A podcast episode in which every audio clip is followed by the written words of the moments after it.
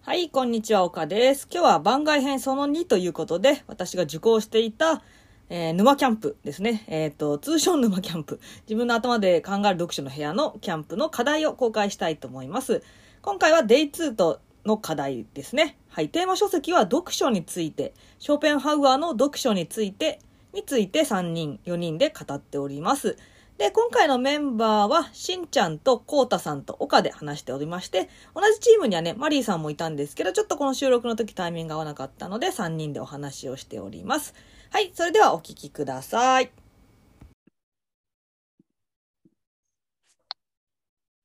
はい皆さん大丈夫でしょうか？はい。では始めていきます。花の金組です。えーメンバーはですね、えー私、しんちゃんと、はい、えー、こうたです。はい、岡です。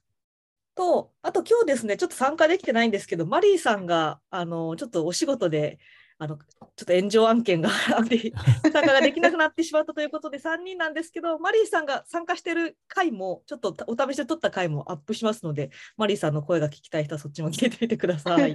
魂の参加です。そうですね、はい、あの、マシ楽しんで参加してくださってると。はい。はい。で私たちは今回、イシューとして、なぜ読書については読み継がれているのか、ということで話してみようかなと思うんですけど、岡ちゃんさん、このイシューに決めた理由をちょっと説明してもらってもいいですか？はい、そうですね。えっと、まあ、今、結構これ、読み継がれる名著というところで皆さん認識大丈夫だと思うんですけど、でも、これが、あの、私たち読んだ時に、あの、Day2 でも話してたと思うんですけど、うん結構、回帰があったと思うんですよ、皆さん。うん。なんか、100信じるわけにはいかないというか。うんうんうん。だから、え、本当に？ショーペンハワーが言ってること本当に？っていう気持ちがあるのに、名著として読み継がれている、この不思議について迫ろうという、あの、うんまあ、名著とは何かっていうテーマだったり、まあ、読書とは何かっていうテーマが、まあ、ちょっと話す中で出てくるといいなと思って、このテーマにしてます。なるほどい。岡ちゃんさんは具体的にどのあたりに会議があったんですか？ありがとうございます。ありがとうございます。ははい。い。私が会議があったからってことが丸丸出しでしたね。はい。あの、これ読書についてで、ショーペンハワーが言ってることって、うんまあ、に 2, 個だと思うんですよね。うんで、1個はあの自分の頭で考えろとうん言ってると。あの自分の頭で考えることが何より大事だよってことを言ってて、で、もう1個は、悪書は読むなと。悪い本は読むなっていう、うんこの2個かなって思ってるんですよ。はいはい。で、自分の頭で考えろは多分、ほぼみんな賛成かなっていう気がしてるんですけど、うんあの、悪書は読むな、いい本だけ読め、古典だけ読め、それ以外のものを読むな、みたいな、それ以外のものは出版するな、読者もアホになるな、みたいな、結構、あの、そういう悪書を読むなの口調ちょっと強すぎませんっていうところに、あの、会議がありますかね。そうだったんだ。うんということは、自分の頭で考えてるなっていう感触は、岡ちゃんさんにはあります？いや、それ逆逆で、あの自分の頭で考えろっていうメッセージはやっぱりぐさっとくると思うんですよ。あ、そっち。あ、やっぱ足りてないなとか、いつの時代の人だって必要なことじゃないですか。はい。だから、今現代の私たちもそうだなって、すごく本質だなって思うんですよね。うんうん。で、だけど逆にちょっとここのメンバーで話してたのが、例えばアクションとか、この本の中に出てきたのは30年でこう本って変わっていく、30年で読まれなくなったり、あの、うん。崩壊していくみたいな表現があったと思うんですけど、うん。例えばそのエッセイみたいなものとか、うん。あの例えば私たちの話の中で出てきたのは政教の白石さんっていうなんか政教のノートのやり取りみたいな本話化する本、絶対読み継がれる古典にはなり得ない本。だけどショーペンハワーが政教の白石さん読むなって言ってるんだったら読ませてくれって思うっていうことですよね。ですね。ううんんうんうん。そこ そこが考えてみたいですね。うんうん。コッタさんって政教の白石さんって読んだことありますか？僕読んだことないんですけど、あ、そうなんだ。はい。だから、まあ、今回はその話を聞いて、ちょっといろいろ調べたりはとかはしたんですけどね、ちょっとこれから読みたいなと思ってますけど、ええ。はい。なんか私はあの政教の白石さんすごい好きだったので、聖教の白石さんをショーペンハワーが、こんなの握手だ、ビリビリビリとか言って 言ったらめっちゃショックだなと思う。なんかそうすると、なんかこう、学校のクソな校則みたいな、なんかそっちに行ってしまいそうな気がして、うんううんん、なんかすごい、あの、窓ガラスを割りたくなるというか。あのそれで言うと私としんちゃんは割とショーペンハウアーさんに対して反反発心が多少ある派でコウタさんは割と、あのすんなり読めた派だったと思うんですけどどどうですかコウタさん？そうなんですよ。僕は、あのそんなにこう、は反抗的には読めないですね。どちらかというと、こう、つらつら素直に読んでったというか、客観的に見てったみたいなところがあって、うんうん。これ、読書って言っておきながら、これ考えるだよな、みたいな。うん。考えることの大切さを訴えてるよな。でもなんか、うちょっとこう、あの、刺激的な表現を入れて引きつけてるのかな、みたいな風な感じの印象は受けたんで、その刺激的なところっていうところで言うと、お二人に、あ、なるほど、と同意するところはありますね。うん。はい。なんかそれでいくとねなんか私はこれはショーペンハウアーの恨み節が詰まった本っいて思やそうってるし。そうそう鼻息が荒いんですよ。そうお母ちゃんは鼻息の荒い本って受け取ってたし、でもあのマリーさんはねあの前回話した時に、うん。子供に時期が来たら読ませたいおっしゃってたんですよね。うん。そう。なんですよ。うん、なんか、うん。それは確かになんかこう若い子たちに勧めたい本ではあるなっていうのはうん。すごく思いましたね。そうこれちょっとね私か考えてみたんですけどその、うん。でも私としんちゃんも言って別に了承だとは思ってると思うんですよ。読み継がれることにうん。疑問はそんなにないじゃないですか。でもそこにはノーはない。うん。だからここの境目に何があるのかなと思ったんですけど、うんうんうん。なんかあの例えば砂糖は食べるな体に悪いからみたいなこと言われたとするじゃないですか。はい砂糖取りすぎんなみたいな。うんはいで言われたら合ってる合ってるし正しいけど、いやーでもちょっとシュークリーム食わせてくれみたいな気になるじゃないですか。あるなのかなと思ってて。ああ、なるほどうですか？ね。そっか正しいことはちょっと耳に痛いみたいなそんな感じですか？うん、だから言ってることは、まあ、砂糖はちょっとあのまだ安っぽいかもしれない。もっと本質的な、なんか、うんあの、人にしっかり挨拶をするみたいなわかんないけど。うん だから、いや、でも時にはげ、ね、うん。分かってる。分かってるんだけども、うん、すうん分かってるんだけど、なんかこうなんだよみたいな、ちょっと表現的には難しいんですけど、理解しつつも、こう、その刺激に対してアプローチしたいみたいな、そんな感じなんですかね。そう、だから、そう、なんか、合ってる、正しいんだけど、その、正しいだけで、うんだと息苦しいよねって思う私としんちゃんがいて、だけど、わ私とかしんちゃんみたいな思想の本って名著にはならない？その たまにたまには気を抜けばいいじゃないって本は何何百年読み継がれないじゃないですか。うん。だからこれ、ここですよね、多分ね。ねでもあの多分えっ、と2回目の時のあとマリーさんと岡ちゃんさんと3人で話した時に、うん私の話をちょっとだけさせてもらったんですけれど、うんうん私があの子供の頃とかに読んでた本ですごく好きだった本があって、でうん。ショーペンハウアーの読書についてを読んだ後に、うん。その本をいくつかを読み直してみたんですよね。ほうほうほでその時に今でもやっぱり私にとってこの本はバイブルう。って思うのもあれば、うんうんうん。あれなんで私昔こんなにこの本好きだったのかな、うん。でうん。なんか自分の中のこう、うん。受け取り方が変わった本とかもあったんですよね。。でこれ本自体はやっぱり、えっと、もう活字になってここに固定されているものなので変変わらなくって。私自身の多分何かの変化なんだと思うんですけど、なんかこうやってなんかこう私もいつか生協の白石さんを卒業する時が来るんだろうかとか なんか考えちゃったっていう感じでした。なるほど。今なんか面白かったのが、うんあのまあ、読み継がれるとか語り継がれるとかで何百年読まれる本ってもしかしうんてやっぱ何回読んでもいいよねっていうのがやっぱあると思そううんでなんですよすよね。うんうんこれってちなみにしんちゃんは何回読んでもいいよね本って何が何回も読みたくな何回読んでもよかったんですか？どういうところが？あの私多分自分の人生でこの3冊だけは無人島に持っていくだろうなっていうのがあって。すごい。そこ決まってるのすごい。そう。一冊が夏目漱石のあの心なんですよ。うんで、めっちゃ振り幅広いんですけど、うんうんもう一冊がハリー・ポッターの第一巻なんですよ。ああ、賢者の石。そうそうそう。で、うんこの2冊は私何回読んでもやっぱりすっごい面白いな。うんうんうんううんんえっと、3冊目は何かっていうと、うん。プルーストのあの失われた時を求めて。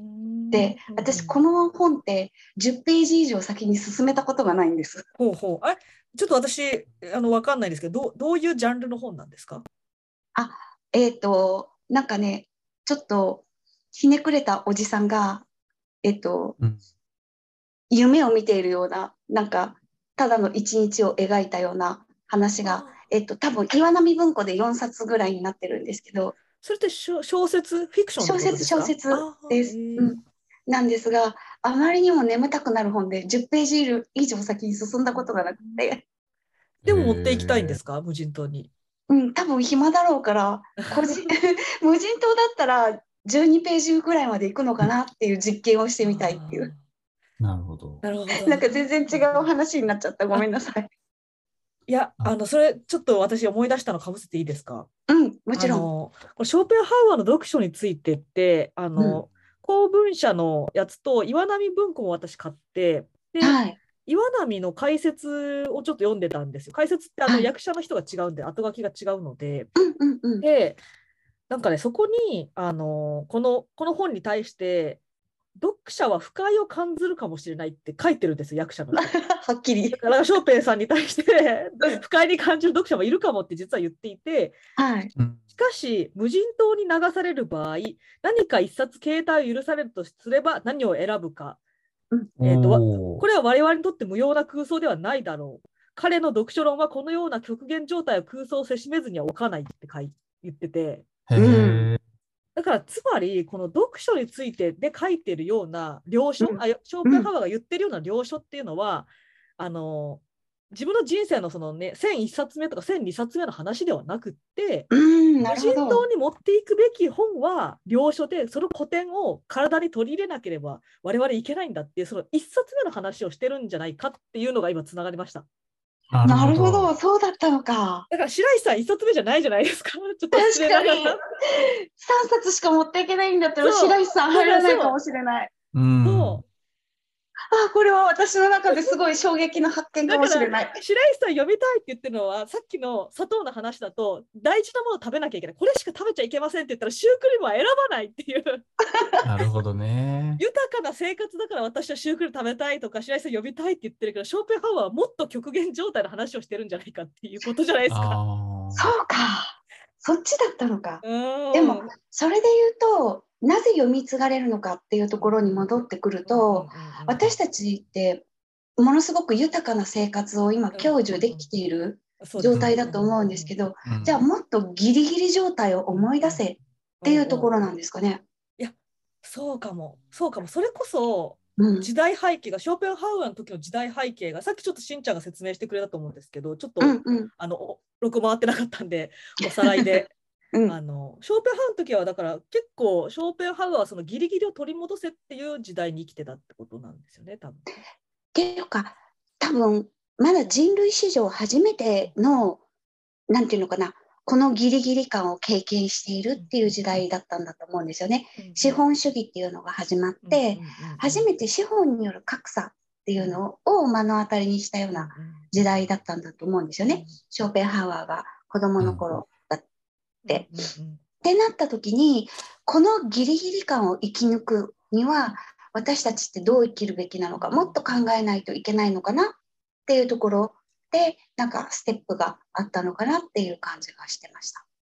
あれだからギリギリギリというよりも資本主義が台頭して物が増えて、うん。うん。あのむしろ豊かになってきたから鈍ってきた時代にショーペンハウアーがなんか生くらい生きてちゃダメだよって言ってるみたいな感じですかね。あそうかもしれないですね。で19世紀になったら調べてみたらヨーロッパの識字率あの文字が読める人たちが一気に増えるんですよね。うん。うん。うん。なんかそのあたりももしかしたら、その悪書が増えたって叫んでいるのは影響があるのかなって思いました。なんか僕はこう読み継がれるっていうところにこう、ちょっとフォーカスを当てたいなと思っていて、うんうんうん。どどういうものが読み継がれていて、うん。どういうものが読み継がれてなくって、読み継がれるにはなんかまあ条件というか、うん。なんかあるのかなみたいなうん。ふうに思っていて、うん。で今回僕この読書についてっていうふうにまあこれ読書についてなんですけどメディアだだと思っていて、うんほうほううんうんほうほうほインターネットでもテレビとかでも、なんか読み継がれてるとか、語り継がれてるものとかってないかなってちょっと探したんですよ。おお、うそしたら、もうすぐそういうシーズンになりますけれど、中心蔵がテレビあにーあるような気がしていて、確かに12月。あれは、なんで毎年毎年、どの、なんか毎年毎年とは言わないですけど、ちっちゃい頃からなんか、なんかことあることにやってるなみたいな。語り継がれてる。すね。あれはなんでうん継がれているんだろうっていうふうにところに陥ったんですよね。ほうほうほうほうほで、結局のところ、その、うんさっきの時代背景みたいな話になるんですけう。ど、うんうん時代がなんか求めてるものがあるんじゃないかと、そこに。。それはこのショーペンさんの読書についてでも、なんか時代が求めてる部分があるんじゃないか、みたいなうんふうに思ったりもして、うんそこがどこなのか、みたいああ、それはね中心蔵に関しては、コウタさんの考察なし？な。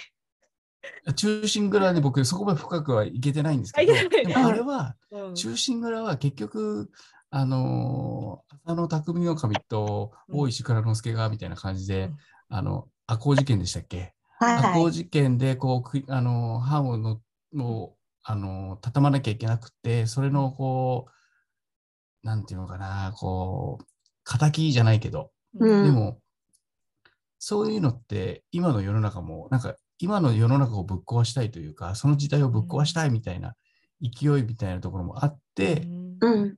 そういう、こう、行動を起こしたいんだけど、起こせない今の時代があるみたいなところが、うんいつも、いつの時代も言われてるのかな、みたいなふうに思ったりもしながら、うんうんうんこのテーマと離れていく自分がいるみたいな。いや、でも、私、ううんん、あ、どうぞどうぞ。あ、すいません。私は中心蔵って、あの、中、あの、5方向の中ね、うんうん、中の世話、中うん、だと思っていたので、なんか、そういう人の、なんていうのかな、つながりみたいなのが、こう、もっと大事にできるとこってありませんかっていううん。問いなんだと思ってました。あのドラマって。そうだからあれ、そうんどうぞどうぞ。あいや私ねあんまりよく分かってないんですけどなんあの主人が何でしたっけ？なんか殺されたか何か殺された、うんそうなんか切腹させられた。切腹させられてうん、でもうズタボロにする倍返しストーリーですねあれ多分ね。そうです、そうです、そうですだ。からそれってそれもまあまあ倍返しストーリーというかそれこそ中忠誠心ストーリーなのかもしれないですけどうんさっきのその私が言ってたその豊かな時代の1001個目に大事にすることではなくてもしかして人間の1個目に大事にする、まあ、1個か5個か分かんないけどっていうのがやっぱ語り継がれる論を私は唱えてるのでだから忠誠心っていうのは日本人にとってまあまあ上位10個ぐらいに大事にすべきことって入りそう。うん、入ってくるっていうことなんですかね。忠誠心なのか、浩太さんの言うその何時代ぶっ壊せなのか戦うっていうことなのか、うん。何かのために立ち上がるっていうことはもしかして、うん、上位に入ってくるのか、かもしれないですね。うん、だからやっぱ何か物が溢れた時にうん。本当に大事な10個とかっていうのが語り継がれるし、まあ、それってうん普遍じゃないですか多分。はい。うんうんうんだから流行とかにあの影響を受けないっていう意味でその1001個目とか1002個目は時とともに変わるけどみたいなうんうん。そういうことなんだろうかってちょっとなんとなくそれはある気がしますね。なんかうん。一番大切なことはこれなんですよみたいな。うんうんうんうん。変わらないもののものでもあり、その本質的にもこういうことが大切なんだよっていうようなことは結構語り継がれるようなうん話は出てくるような気がしますけどね。